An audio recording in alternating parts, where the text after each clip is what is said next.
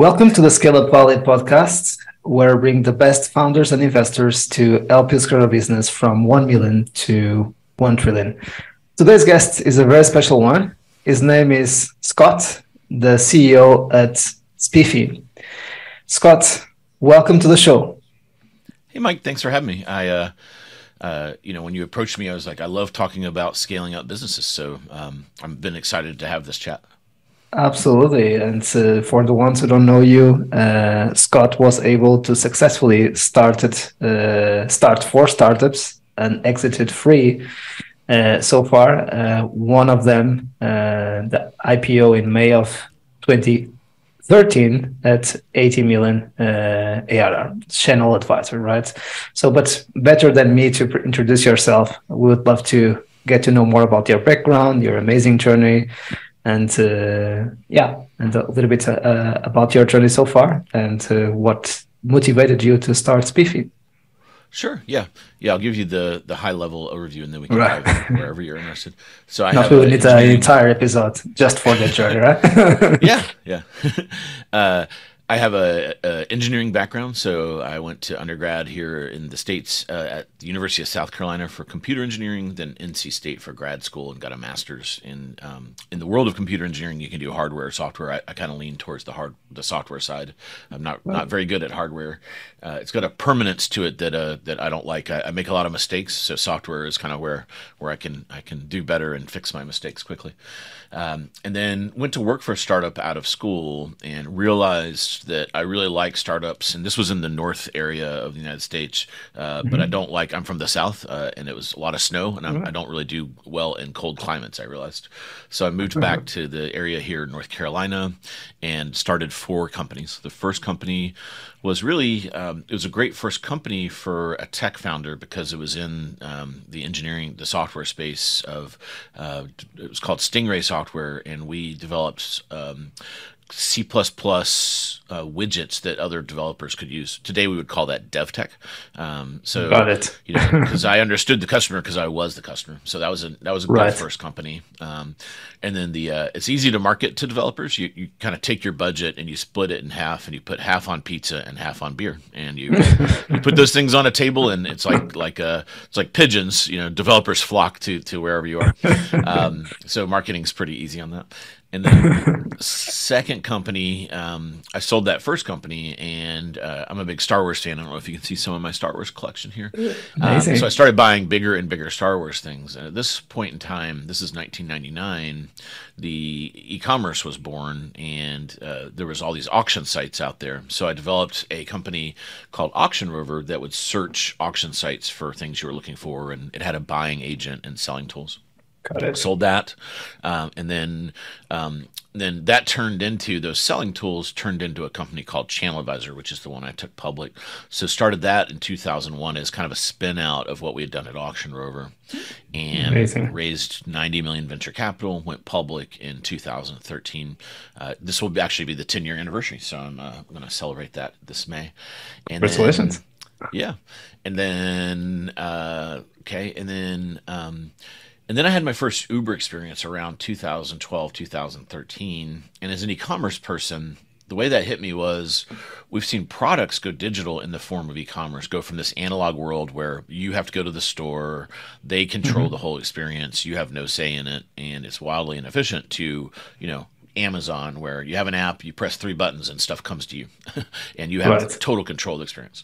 That's kind of what I say going digital. That's that whole experience wrapped up in one word. So I had my first Uber experience, and I was thinking, well, if you look at the GDP of the United States, 5 trillion is goods, 10 trillion services. So we live in economies where services are actually way bigger than products. So I felt like this is going to be twice the size of e-commerce.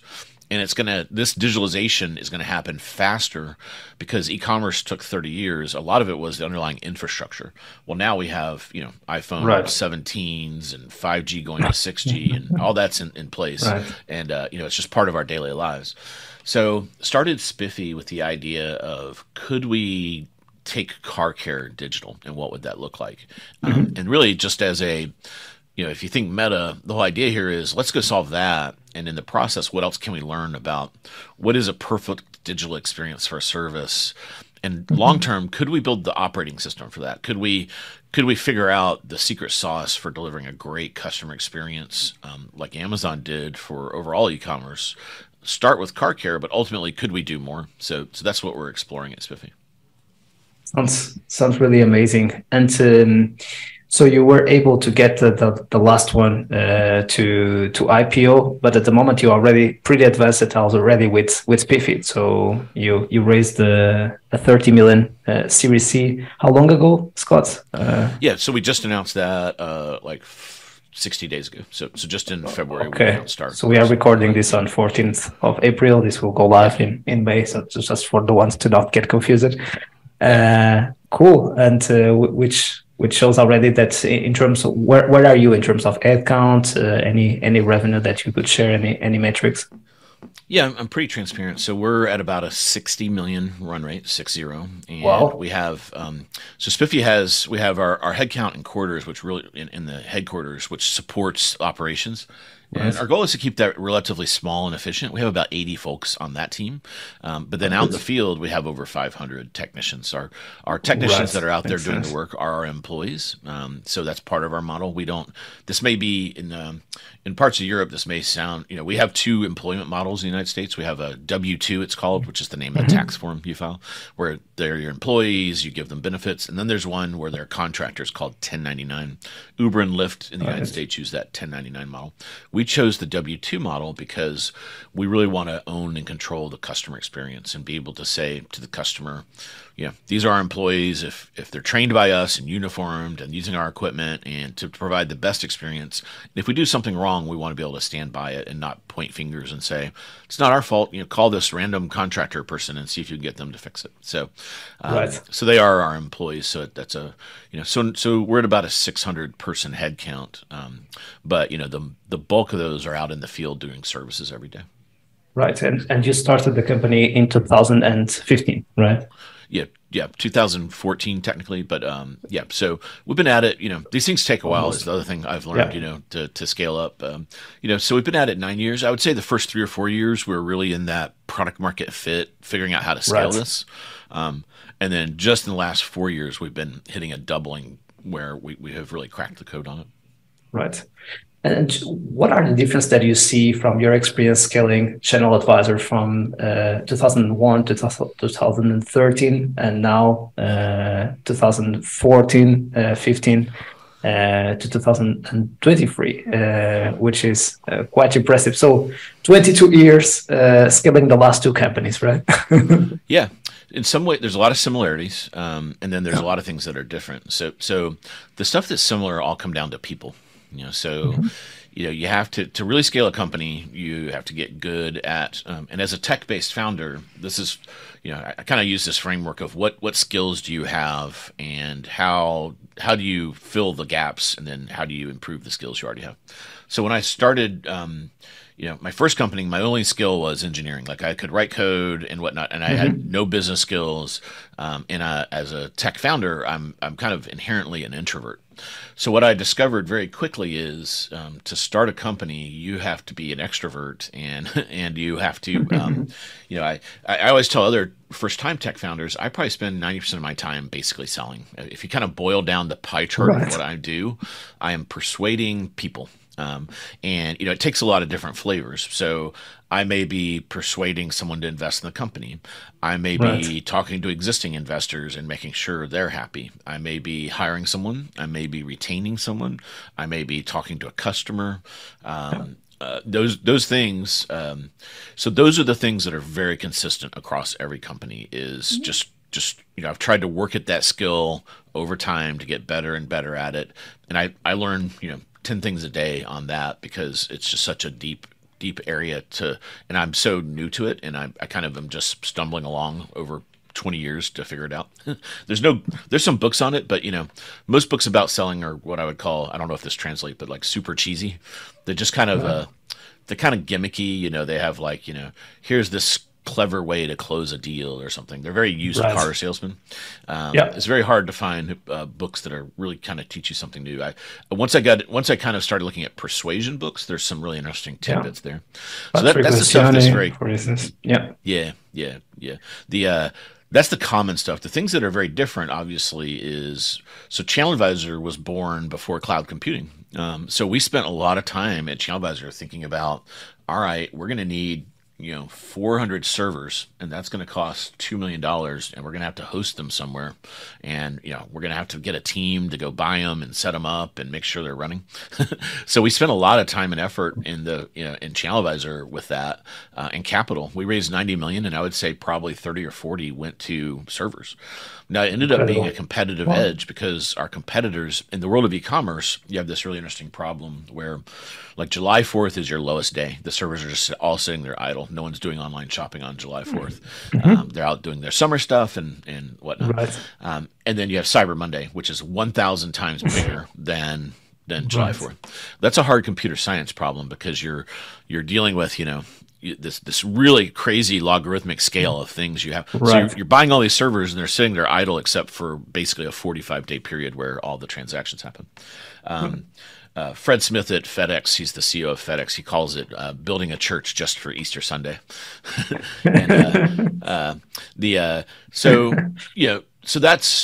But the good thing about having to do that was it was a competitive moat, and no competitor could spend as much as we could on servers because we were always ahead.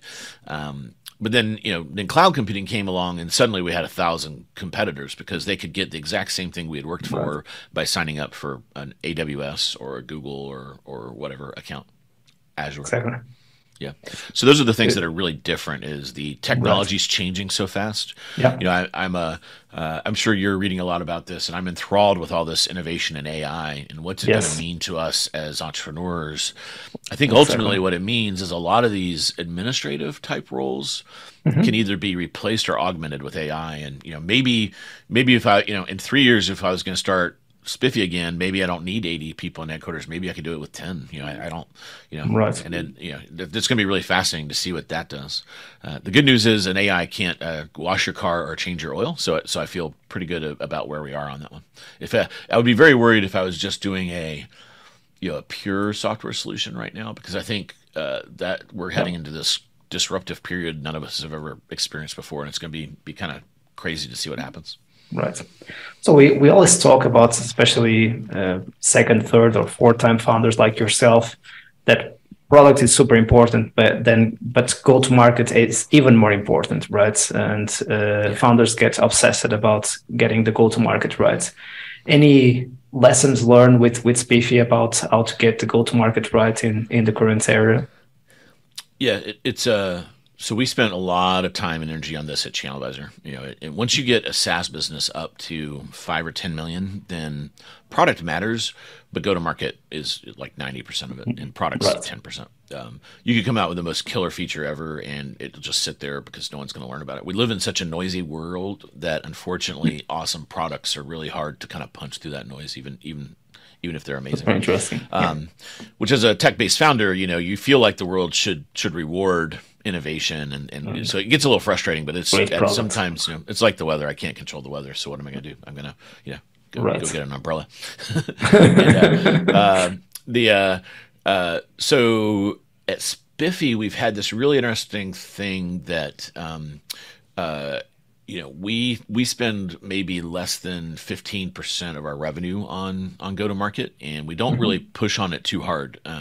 We turn away more business than we can handle. Of all the things I've started, that's the most unique thing about Spiffy, and it's got a bigger TAM or addressable market than anything I've ever done, which is kind of part of being consumer.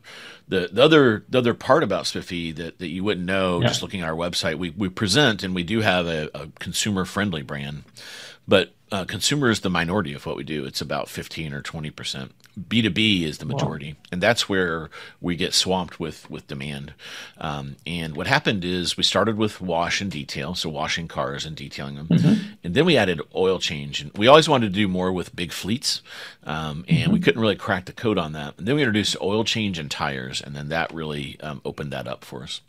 So we have more business than we can kind of handle. And so we spend a lot more time triaging that business and figuring out. And also, unlike software, there's a geographic component to what we do, right? So you know, we're in 30 cities in the United States, and then every day we get a third of our inbound requests on the consumer and fleet side are outside of those service areas.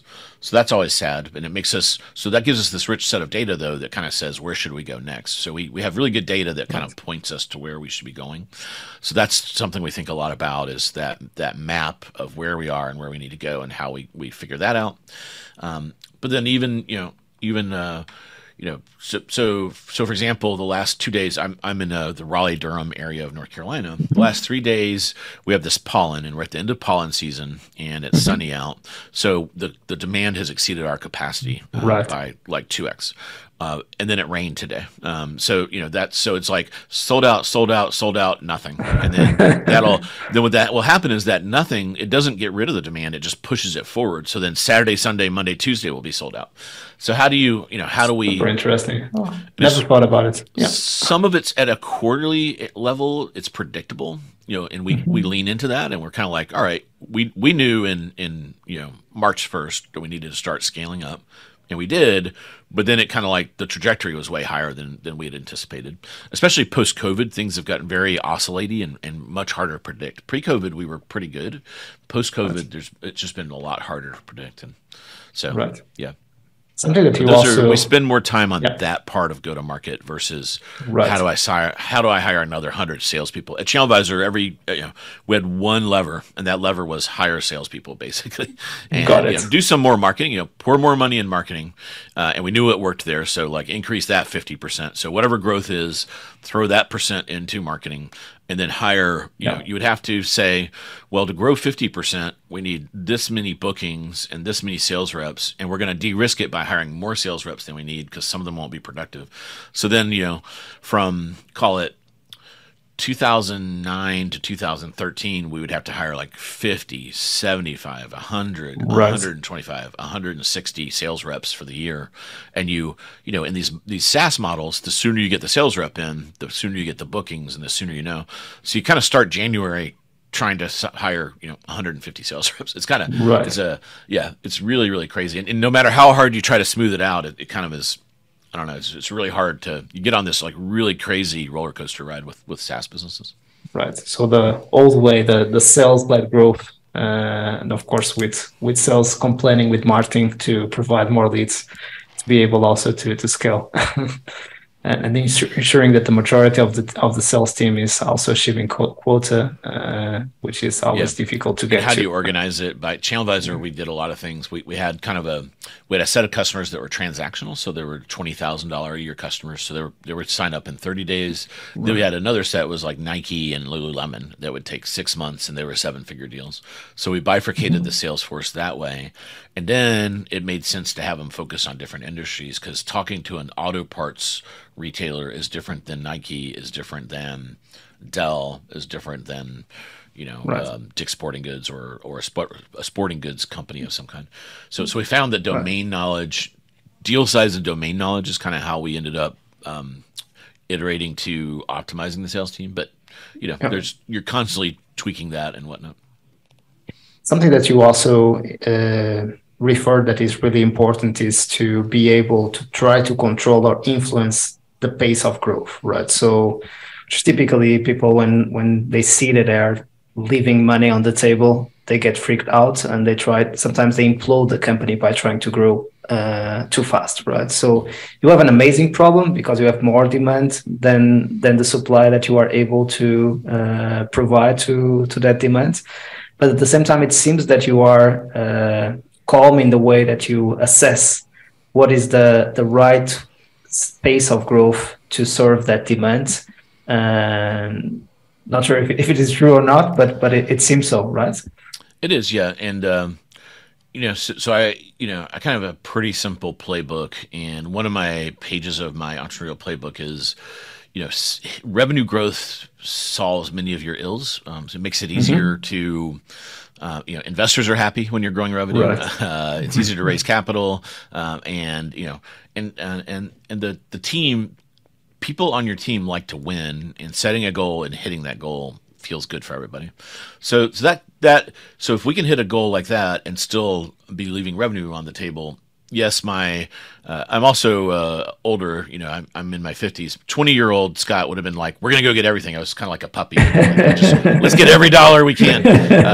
And now I'm kind of like, well, if we're hitting our goals and these things clearly are we'll get to them. And yeah, we're losing them today, but they'll be there eventually.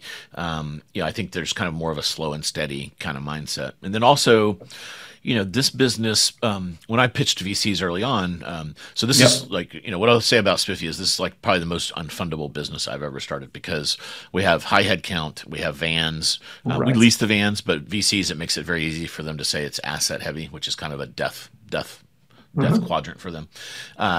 And we're a service business, right? So you can imagine pitching, that's like... each one of those is a strike with the VC, and I just roll in, and in my first slide, I've got 3 strikes. So it's tough. But we have a little chip on our shoulder because, as I dig into that, I'll say, like, why don't you fund service business? They're like, well, they can never scale. And I'm like, what does that mean? They're like, well, they can't grow fast because they get wrapped up in the people problem. I was like, but I don't know. I was hiring 300, at a SaaS business, I was literally having to hire 100 quota-bearing sales reps, which is way more specialized and hard to find than an auto mechanic. So help me. So I couldn't logically parse why, and I think it's because they just hadn't seen it yet. I think that's kind of like, everyone would say you could never build an e-commerce business at scale until Amazon did it, right? Now everyone's like, now everyone sees how to do it. You want to talk about asset heavy? That's asset heavy, but the result is they built a business worth $1 trillion. So at the end, and a competitive moat unlike any other. So we take a lot of pride in, so we've grown over 100% in the last 3 years. Amazing. And we've proven you can do that. And, it's actually easier. It's easier than scaling ChannelAdvisor because it's a lot easier to find mechanics than it is, quota-bearing sales reps that know how to sell e-commerce software. That those are I won't say unicorns. Those are those are kind of like very, very hard to find, very rare, and it's much easier to find a $20 an hour mechanic. Just kind of logically makes sense. And so part of the other thing is, but we could grow faster. The demand is there, but you can kind of see there is an edge of how fast we can grow. And part of it is we could grow faster, but we'd have to, if we had 100 people at headquarters, we could grow faster. So there's a balance of how much cash we invest in kind of forward, just like a SaaS business would do, and how fast we grow. So that's another input into that decision to we've settled in, 100% growth last couple of years. This year, we're going to grow 65%. So because the numbers are getting large, absolutely, it feels like that's kind of right. Already, yeah. So it feels like, we'll do 80 million this year, and that feels right, kind of given where we are. Yeah. The other fun thing, the fun thing about doing what we do here in startup land is we're creating something no one created before. There's no roadmap. We're just figuring it out every day. And that's both exciting and scary at the same time. And, so there's no rule that says what we have to do. So we have to decide it and use the information we can and all the inputs to figure out what is that output going to look like. Right. And tell us a bit more, Scott, about the fundraising journey with Spiffy. So again, you started in 2014, 2015. When did you raise the initial round? So until you get to Series C. Recently. Yeah. And I'll give you a little background on fundraising. My first company, Stingray Software, I tried to fundraise, and I probably did 20 pitches and got nothing but no's. I was ridiculous. I was both ridiculously bad at it and didn't really understand the game, I guess you would say. The biggest problem at my first company was we were profitable. And all the VCs would say, and the TAM was small. I didn't know to call it that. But they would say, we couldn't invest in you and return the whole fund. I didn't know what that meant. I was like, do they really expect every investment to return the whole fund? Like, these guys must just be making what they are talking about. They're supposed to be making like 1,000x if I do the math. Many of them really liked what we're doing, but they would say the worst thing I could do is give you money because you're profitable and you figured this out. And I was kind of like, well, then what's venture capital for, you know? Yeah.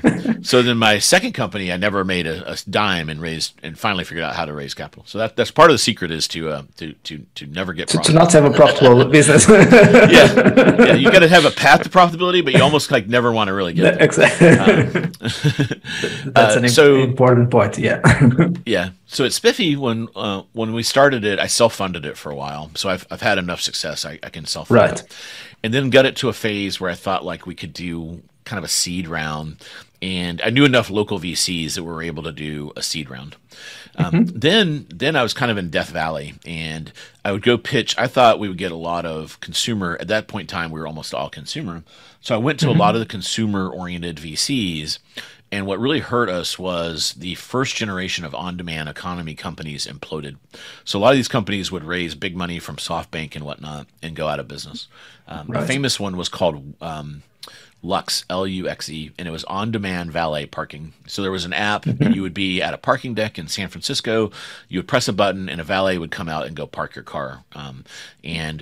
So their unit economics were they charged you $5 and they paid $30 to go pay the car. So their gross margin was like minus $25. Wow. So they burned through $100 million very quickly, and thus I would go pitch. So the 10 companies I pitched, they all had lost hundreds of millions of dollars and said they would never invest in this space again. So that was tough. And then everyone else I pitched, they were like, we only do B2B SaaS. That's the number one thing I hear. We don't do service business, asset heavy, and you're consumer. So we have like 10 strikes against us. But then what happened is, I believe, so there's a couple schools of thought on pitching. I've been at this 4 times. A lot of people think you should just be able to call 10 VCs and get a check. That's not, maybe I'm broken, or I like to think my ideas are so wacky that I kind of hit the reset and I'm starting back at ground zero. But my general overall view is I am a promiscuous pitcher, so I will pitch anybody. Some entrepreneurs feel like I'm only going to pitch. I have one shot at Andreessen Horowitz, and I'm going to, in 2 years, I'm going to go meet Jeff Jordan, and I'm going to have the perfect pitch. Right. My thinking is I'll pitch anybody because I use it to get better. And what I have found over my career is every no is a path to a yes.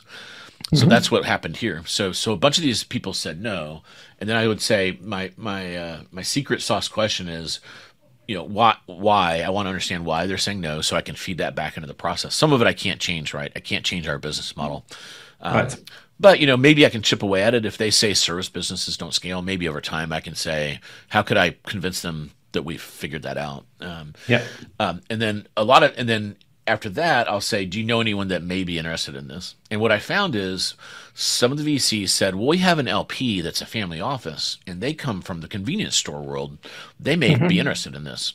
So I started to discover this family office, and I'd never, I've raised a lot of capital, and I've never talked to a family office in my life.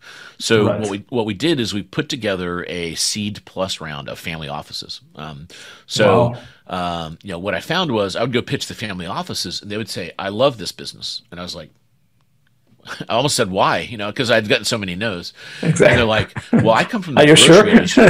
Yeah. They're like, I come from the grocery industry, and you're in an asset light business. You have no assets, and your margins are huge, and you're going to be able to scale this way faster than we could scale grocery at 30% a year. You're going to be able to scale this 100%. So it was like the exact, talking to operators, they had the exact opposite view of venture capitalists. So that was a unique thing about Spiffy is we did around there. Then our Series A was led by a VC that had taken they mostly did ad tech out of New York, and they took a risk on a company that was digitizing online automotive auctions. They were physical and taking them online. And that company ended up being a unicorn for them, $1 billion valuation. So they were kind of like, let's poke around more in this mobility space. I ended up knowing one of those VCs. They really liked that we had cracked fleet, and they liked that part. So they led our Series A. And then what I found is once we got up over 20 million, then we kind of become, there's this famous Jeff Bezos story where they bought this company called Woot, and the founder had a breakfast with Jeff. Why'd you buy this company? He said, you're kind of like breakfast octopus, which was on the menu where they were having breakfast. He's like, what do you mean? He's like, we don't know how you're doing what you're doing, but you make us curious, and we figured we want to own this to kind of like crack the code on how you're doing this. So I think we're kind of like this this three-eyed monster that people are kind of like, this shouldn't exist, and it sparks their curiosity. And as they dig in, they kind of and if they can track us for a while, so at first they'll come and they'll say, well, I'll present a plan, and they'll say, that's crazy, no service business can grow 80%, and then we'll grow 100%, and they're like, wow, how'd you do that? And then we'll say, here's exactly how we did it, and then they kind of we have been able to chip away at that belief, but it's because we're at a scale now that makes them curious. Right. So, and you were at Series A, and then how things evolved into Series B, Scott? Yeah. Series B, we were just going to do an inside round, and this company came to us at the last minute called Edison and said, we want to put $20 million into the Series B. Well, we already were mostly full, so we let them put a little bit in, and then that teed them up for the Series C. Yeah. So Series A was led by Tribeca. Series B was an extension of that with a little bit of Edison, and then Edison led Series C.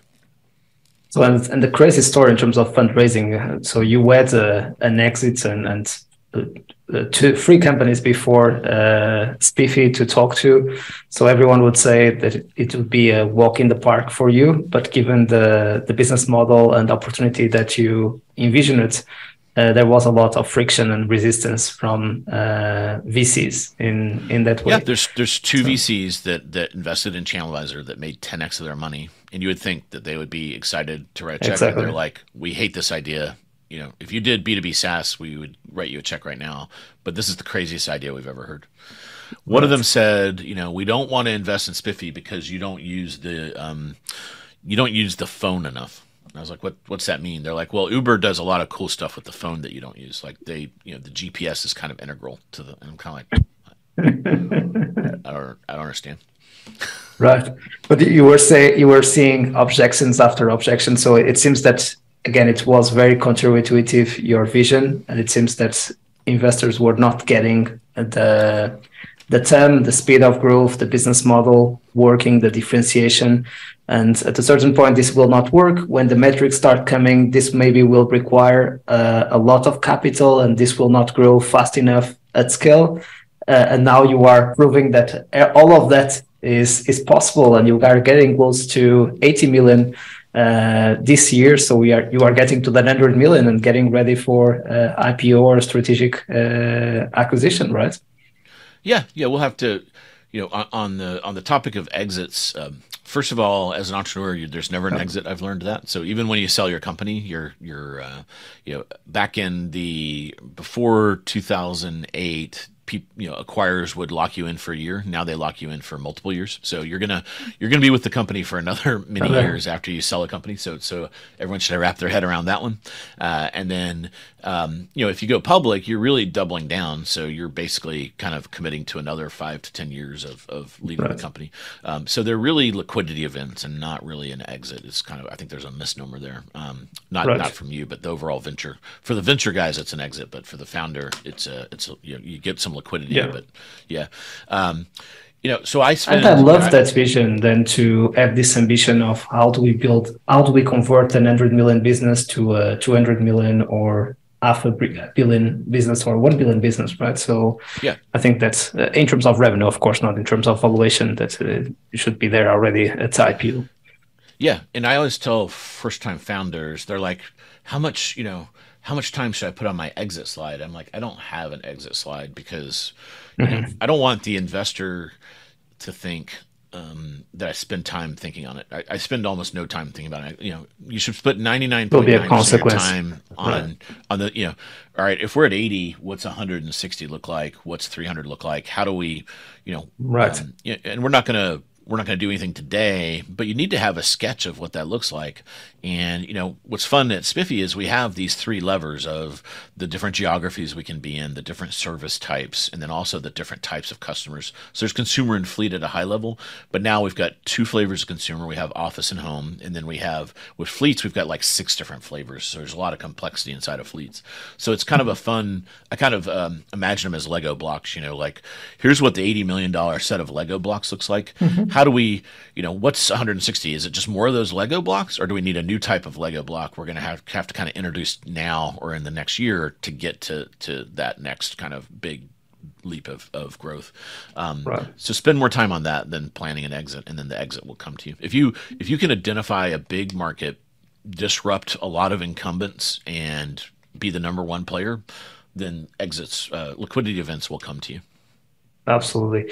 I know that you are very passionate about how to leverage disruptive waves to build great companies, and how to digitize brick and mortar businesses, kind of those services business that we've been talking about that Spiffy is doing in terms of car care. And I completely understand the pain that it is to need to go wash your car or change the oil or change your tire. I think that everyone can relate to that pain and the time that we waste, and how difficult it is to get it done, and how amazing it is and convenient to get it done at home or at office.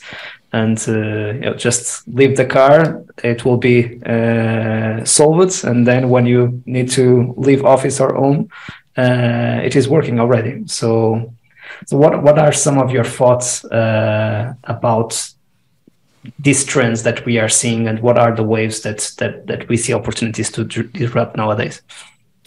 Yeah, a lot of my thinking here comes from studying Amazon over the last 20 years. I'm a huge Amazon geek, and it's just right. Endlessly fascinating.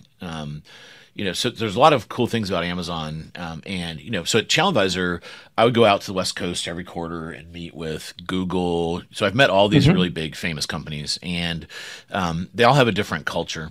At Google, you have this set of like 100 engineers that basically run the company, and everyone else kind of pretends like they do stuff, but they really don't. And they're all spoiled, rotten there at Google. You know, I literally was touring one time with an engineer, and they didn't have fresh coconut milk, and his whole day was ruined. I was kind of like, all right, that's crazy. Yeah, you're not going to survive. If you ever have to leave Google, you're not going to survive. It was basically like being in this kind of, and this is like a 35-year-old man that basically was like living at home with his mom, you know, kind of like in a luxury kind of resort kind of thing. And then eBay is interesting because eBay is run by a bunch of McKinsey, Bain consultant type people. So everyone at eBay spends all their time on slide presentations, and so they're constantly presenting things, and no one knows anything. So you would go meet with someone. So I'd go meet with the CEO and say, hey, our customers are having these four problems. So he'd have to pull 20 people into the room to get to someone that knew enough about each of those problems to be able to kind of formulate an answer. Then I would go meet with Amazon, and I'd meet with a VP, and I'd say, our customers are having these 12 problems. And he'd say, I know all about those. And he would iterate through them and give me a real-time view of what was going on with every one of them. And I was kind of like, how are they doing this? You know, today Amazon has over 1 million people. So back then they probably had 500,000 people. So here's a 500,000 person organization where a VP knows what's going on around printing shipping labels for third party sellers. And it's just part of the culture and the way they do. There's 1 million things Amazon does around how they set up their teams and let them operate independently, and they don't have these layers and silos and all that jazz. So a lot of my thinking around, Spiffy comes from, can I take everything I've learned from watching Amazon and e-commerce and apply it to a new space where I think there's going to be a digital disruption? And I think the overall, the big opportunity is digital services. So I think every service is going to go digital. We can talk about what, there's it's a huge part of every economy. There's home services, car services, travel services, food services, transportation services, all those kinds of things. And we're just nibbling away at a small part of that. So, I think there's this huge opportunity to disrupt those things. So what I would say to entrepreneurs is anytime you have a bad customer experience, that's an opportunity for you to innovate. Some of the worst, I don't know how this is where you are, but we have drugstores here, and it's just like, the pharmacy. And it's just an incredibly bad customer experience. You order your medicine, and they say it's ready, and you go there, and they're like, they can't, like, who are you? They have to look up your name twice. And then they look in 12 places for the pills or whatever. They can't find it. They're like, oh, it really didn't get filled. Then you have to wait there 30 minutes. Then it ends up being an hour. It's just like ridiculous, and it's so obviously, I don't understand how it could possibly be that bad. So that's just like, that's something that has to be it's just so easy to create a better customer experience that, you know, and as you go through your life, you know, those are the things that are huge opportunities. There are people, what I've learned is they're in the consumer behavior world. There's a convenience-oriented consumer and a value-oriented consumer. The value-oriented consumer is driven by price. So to get them, all you have to do is have a better price.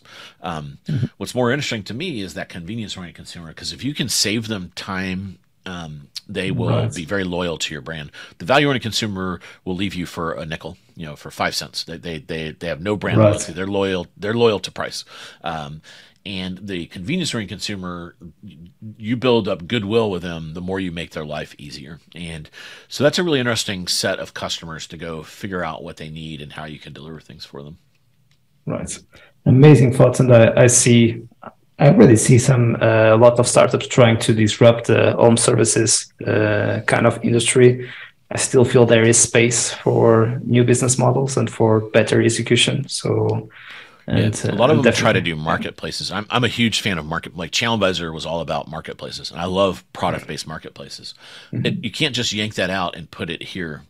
Uber and Lyft have done that very well, but it's because what happens is in the service world, we're underserviced. There's not enough people to do the services. So the way Uber and Lyft solve that is they take an individual that has time and then they put them in. And that's because the requirement is, do you have a vehicle?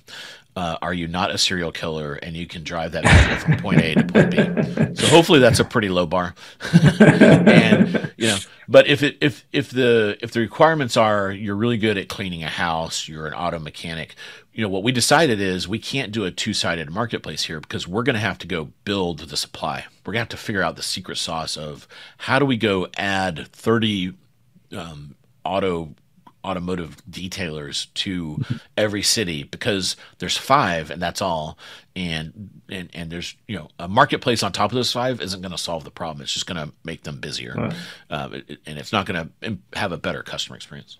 Yeah. So I see a lot of startups in this space just building, you know, lead gen and marketplaces, which are great ideas. I don't think a lot of them are going to work, because at the end of the day, you're not really, it's a different problem than in the product world. Right. Did you use or leverage M&A to grow your previous companies or Spiffy, or it was all organic growth? Yeah. So at ChannelAdvisor, we acquired 4 companies. So we had one that got us into the search space. We did some companies. So there's a lot of companies that looked like us, but were international. So we acquired a company out of Berlin. We acquired a company in France. We acquired, we kind of acqui-hired a company in China. So we did that. And then here at Spiffy, what we've done is similar kind of thing. What happens is, so technologists will try to build this and then they'll kind of flame out before they get to 1 million. But then operators will start this and they'll hit a ceiling at about 1 million because they haven't built the software infrastructure. And then they tend to call us and say, hey, you know, could we join up with Spiffy? So we've done 3 or 4 acquisitions. We did one relatively big one where once we got into fleets, our biggest segment of fleets is rental car companies. We found there was a company in Florida that had kind of cornered the market on oil change for rental car companies. So we ended up competing with them vigorously, and then they kind of waved the white flag, and we were able to acquire them. That was a pretty big one that we did in 2019. The other ones have been relatively small. Right.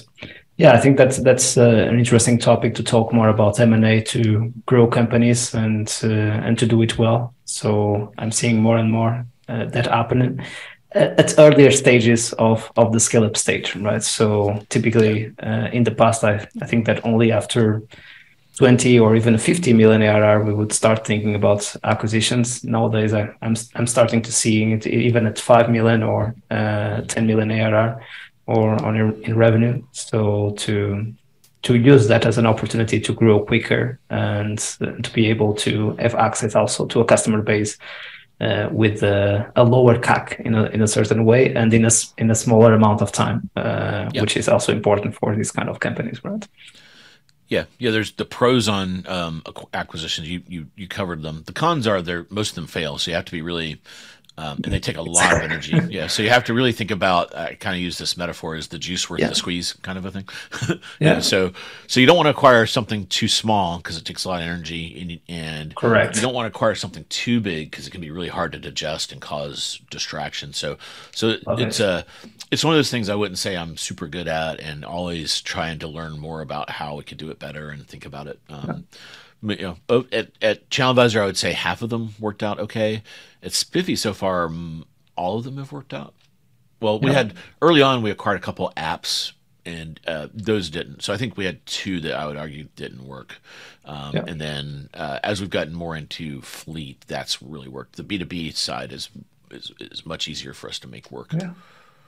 And it's interesting that you are saying that, because that was my feeling. When any founder would talk to me about acquisitions, I always walk away because I always saw that failing. But what I'm seeing is now we have, like you, for first, second, third time founders who had that experience, who failed at M&A and now are able to do it right and fix the mistakes that they've done in the past. So it is possible, and maybe it was not working also because we didn't have the skills to do it correctly, right? So at least that's what I'm observing, because I had the same initial reaction. Oh, let's think about organic growth, forget M&A, because usually it will only distract us and maybe make us waste our precious resources and time.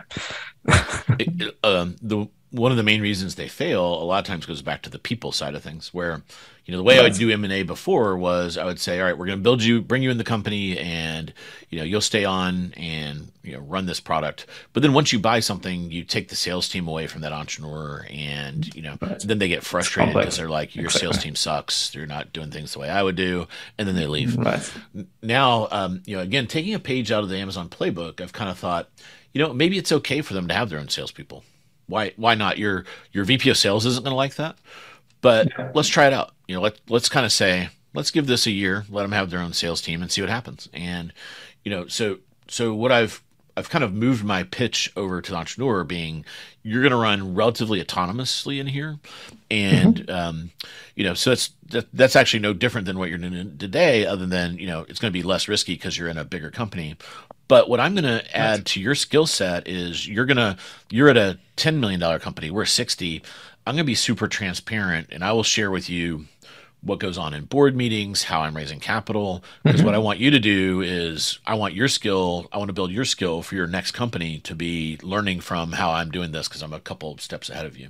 And that works really well. And so we've made it an organization now where it attracts other entrepreneurs to come, and, you know, they can have a fairly large amount of span of control and do things, but then they like the fact that they can kind of see what's going on and kind of learn about how we're doing things at the $60 million level versus kind of where they were. Yeah, because that's really very rare. I always like to share the numbers. Those might be more or less reliable, but we can understand how difficult it is that only 4% get to 1 million in revenue, only 0.4% get to 10 million, and only 0.04% get to 100 million. So 10% of the ones who get to 1 million get to 10, and 10% of the ones who get to 10 get to 100 million, and it shows how difficult it is. So there are not a lot of entrepreneurs out there with the same level of revenue that you have with Spiffy, and already you did it twice, which is even more rare in the human species, right? Yeah, so that's part of the, you know, so that's part of the pitch is join with us, and you know, we will take over the world together, and you'll have a fair amount of autonomy and learn as you go along. And if you're not learning someday, come to me and we'll talk about it, and, you know, then you can go on and do your next thing. I would be hypocritical if I didn't encourage people to do other entrepreneurial things. Before we go to the last segment of the show, Scott, what's next for you? I also see that you are involved as an investor. I imagine that you are also doing some business angel, being business angel. You also have a podcast, the Jason and Scott Show. So we have talked a lot about your entrepreneurial journey. What is exciting you beyond Spiffy, right? Yeah. So, you know, as a technologist, I love staying up to speed on all the different things going on in the technology world. So the podcast is in many ways a platform for that. And it came from my time in e-commerce. So we mostly talk about e-commerce there. But we do hit on some startup topics. And so that's the Jason and Scott Show. And then in my first business, the Stingray Software Company, I was so inexperienced that the only way I made it through that company was with a mentor. And it got to the point where I was using a lot of this mentor's time. And I said, his name was Richard Holcomb. And I said, Richard, I'm using a ton of your time. Can I pay you for this or something, or give you some ownership in the company? And he said, no, what I want you to do is pay it forward. You know, I'm 10 years older than you. And when you're 50, I want you to help those young entrepreneurs. So I've tried to do that. And then so I'm in this Research Triangle Park area. So it's called Raleigh-Durham, North Carolina. And we're a tech hub. We're not Silicon Valley. We're kind of in the conversation with Austin and maybe like Nashville and Denver. So kind of a tier 2 entrepreneurial market here. We have 3 universities that all have engineering and comp sci. So we've got a lot going on. And the first 15 years of my career, my giving back to community was mentoring. So I did a lot of that, and because we just didn't have that many entrepreneurs, to be honest with you. So it's encouraging people, you know, leave Cisco, start a company, you'll be okay. And even if it fails, you can always go back to Cisco. Cisco's not going anywhere. And and then between ChannelAdvisor and Spiffy, I had some time, and I looked around, and we have so many startups now that it's almost you can't really separate the wheat from the chaff. So so you know what I in the spirit of your podcast, I was thinking, well, I'm really good at helping people scale up. That's my skill I've really built up now. And what I found is as I mentor entrepreneurs, it's frustrating for all of us trying to get someone through product market fit, because it's like, to mentor someone on that, you almost have to be there full time. That's like why these accelerators work really well, because it's such a hard journey to help someone. You have to be a co-pilot. You know, I can't drop in every 30 days and help you, because it's just such a grind and intense thing. But once you get to 1 million, I can help you. You know, I can give you 10 ideas in a quarter that can get you to 1.5, and I'll give you 10 more ideas after you tell me how that went. So that's much easier for kind of how I like to mentor and coach. So I couldn't, you know, so we had like 3,000 companies, and I was like, well, which ones can I help? And there was no one had kind of figured that out. So I put a list out called the tweener list. It's kind of the Goldilocks list of companies here. They have to be headquartered in the triangle. I call it triangle tweener list. You can Google that. And when I started, I drew a line at 1 million ARR and 80 million. So 1 to 80 million. It was kind of arbitrary because I wanted to have 50 companies on the list, and that's the math that led to 50 companies. So I published that in 2015. Today, there's 250 companies on that list. And I started 2 years ago, I started looking at the data, and you know, traditional VCs say they'll do 12 investments, a third are zeros, a third return what you invested, and then a third return more, and like, you know, one of those 12 is where they get all their returns. It's kind of a, it's called the power law of, it's a logarithmic distribution. And so I was looking at that list, and the losses are 2%, and you catch every acquisition and every IPO. And I was kind of thinking, well, you know, wouldn't it be cool? I want to invest in that bucket of companies, like, you know, and I looked at some ways of doing that, and I couldn't really find a way that wouldn't make it my full-time job. Then a startup here in Silicon Valley called Angel List came up with this product called a rolling fund. And it's as if a closed fund, which is traditional VC, and a syndicate had a baby. And so it's got all the benefits of, you know, it was kind of perfect for what I wanted to do. So I launched a rolling fund in the first quarter of last year, 2022. And so far, what we do at this tweener fund is it's kind of the sister to this tweener list. We invest $50,000 in every company that hits $1 million ARR in the Research Triangle Park area. So it's like building an index. So, you know, in the stock market, you could go buy a mutual fund, which is someone picking winners, which is traditional VC, or you can buy an S&P 500 index. We're building the S&P 500 index for triangle startups. So that's kind of the long answer. But it's been fun. I really enjoy talking to other entrepreneurs. It kind of helps me scratch that itch of learning. You know, a lot of them are in machine learning and AI, so I get to kind of see what's going on in that world. You're up to speed. But it's really only 5 to 10 hours a week, so it's perfect for kind of where I want to, you know, Spiffy's my full-time 99% job, and I spend a lot of my extra time on supporting the ecosystem here. Love it. Sounds really amazing and super innovative and an inspiration to other entrepreneurs out there on how to support their communities. So let's go to the last segment of the show, Scott. If you would have the opportunity to have a coffee with yourself at the beginning of Spiffy, what advice would you offer to your younger Scott? Yeah, I would tell myself to trust my gut more. When you're a first-time entrepreneur, you have a lot of self-doubt and, you kind of have imposter syndrome a little bit. You're kind of like, wow, I got lucky with that first company. Could I possibly do that again? and then the answer is, if you can kind of like stick to a set of principles, it is repeatable. And, they're actually very obvious. And it's funny, but a lot of people don't do them. And the obvious things are, get some customers, solve customer pain, talk to your customers, listen to them, give them more solutions, and never lose sight of the customer. It's kind of like my North Star. There's a lot of other things around people and persuasion and all, but that, as long as you do that, it's almost hard to fail, because hopefully you're delivering customer value, and then that creates an economic engine. And where a lot of people get wrapped up around the axle is they get so excited about the technology they don't ever talk to a customer. And that's where I see a lot of things. Or they talk to so many customers they end up doing individual solutions. So you have to have the discipline to listen to those customers and build a solution that works for a big cluster of them.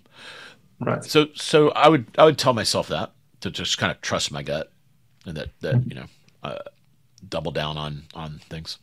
And what are you the most proud of on your journey so far? Yeah, so I'd kind of give you two answers. I think, when I was 17, I was kind of an odd kid. I was not super athletic, super geeky. I set a goal for myself to take a company public. The ulterior motive was to get a Lamborghini, which I never did. But I was kind of like, I want a Lamborghini. How do you do that? Oh, and I saw Bill Gates took Microsoft public. I was like, I want to do that. Okay. Because that's how you get a Lamborghini. That goal was kind of silly and foolish, and as a 17-year-old, but of course, as I got older, I still wanted to do it, and I did it. So that felt good to kind of set a goal so far, and super inspiring. I think it took 30 years to get there, but did. Probably where I get the most enjoyment. A question I get a lot is like, why do you keep doing this? And the reason I keep doing this is, and where I get the most pleasure is, coming with an idea that hasn't existed before, and then putting together a team that is folks. Some of them I know, but I always like start with fresh folks as well, and going and building that thing. That is so much fun. That's where I get the most enjoyment. And then one of the most incredible outputs of that is creating other entrepreneurs. So I take a lot of pride in. There's 4 or 5 folks that have worked for me that are entrepreneurs, and I take a lot of pride in having created a platform for them to hopefully have some influence on them getting to that part of their journey. Love it. Worst advice ever received? Worst advice. So at ChannelAdvisor, we had built the whole company on kind of selling on eBay, and Amazon came to us one day and said, "We're going to build a market." Amazon was largely a bookstore, at the online books, and they said, "We're going to go build a marketplace for toys." Is where they started, and we would love for you to support this. So one of my board members was very strongly against that and said, if you do this Amazon thing, it's going to make eBay mad, and you're going to ruin the whole business. So that's probably the worst advice. I prevailed in that board discussion and ended up being right on that one. Oh, amazing. And now the resources, your favorite book, and this can be business or non-business, all of this segment. Yeah. My previous favorite book was Good to Great. I really liked that one. But it's been replaced with The Hard Thing About Hard Things. By Ben Horowitz. Exactly. Yeah, I like that one. It's kind of a little edgier, so I like the edginess of it. We just went through COVID, and he has a chapter in there called Wartime CEO. And that was my Bible when COVID was hitting. I was like heavy into wartime CEO mode, and that got me through there. So it still has a warm place in my heart to help us get through COVID. Now I have a bet on your favorite movie or series. Yeah, this one should be pretty easy. Yeah, so I'm a huge Star Wars fan. I like the original trilogy. Of those three, Empire is my favorite. I kind of like the dark middle part of the story where, you know, we have the big reveal that Darth Vader says he's Luke's father, and then we kind of end with suspense. That everything about that movie is incredible. So love Empire. Absolutely, and with great analogies with real life. So favorite, and finally your favorite podcast, excluding this one, but it can include your own, of course, the Jason and Scott Show. Yeah, I sample a lot of podcasts. I have a favorite Star Wars podcast. It's called Rebel Force Radio. Okay, but the one right now I really like this podcast, All In. It's pretty popular. Yeah, I love it. Yeah, it's some VCs and things, and they do a good job of breaking down. It has some political stuff that's not really my thing, but they do a good job of talking about the macroeconomic things, and I think a lot about that, and it's interesting to hear their thoughts. And they have such different opinions that today we live in a world where a lot of the podcasts have gone so political. I can't listen to him anymore. Like, he used to like Scott Galloway, but he's like gone off the deep end.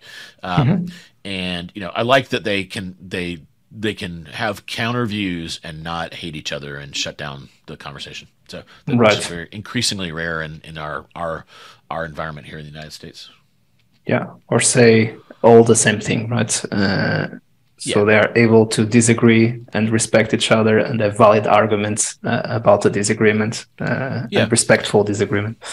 Yeah, and what you find is when people get super religiously locked into an idea, they can't argue the other side. So I like how they have a core principle of being able to argue. If you can't argue both sides of something, then you're not really being intellectually honest. And so there's a lot of things they do there that are a good structure that I like to kind of replicate. Scott, your journey is simply amazing, and I'm really impressed by the plans for the future and your ambition and your attitude to keep supporting the upcoming generations to build new companies, and as you keep scaling companies yourself. So thanks so much for making the time, and you are always invited to come back. Thanks, Mike. And if you're ever over in the United States, let me know. And then when we launch in your part of the world, I will look you up and we'll have a coffee. Absolutely. Looking forward to that opportunity. And to our community, thanks for being there. We keep bringing you the best of the best to make your life a little bit easier as you scale up your company. See you soon, and keep scaling.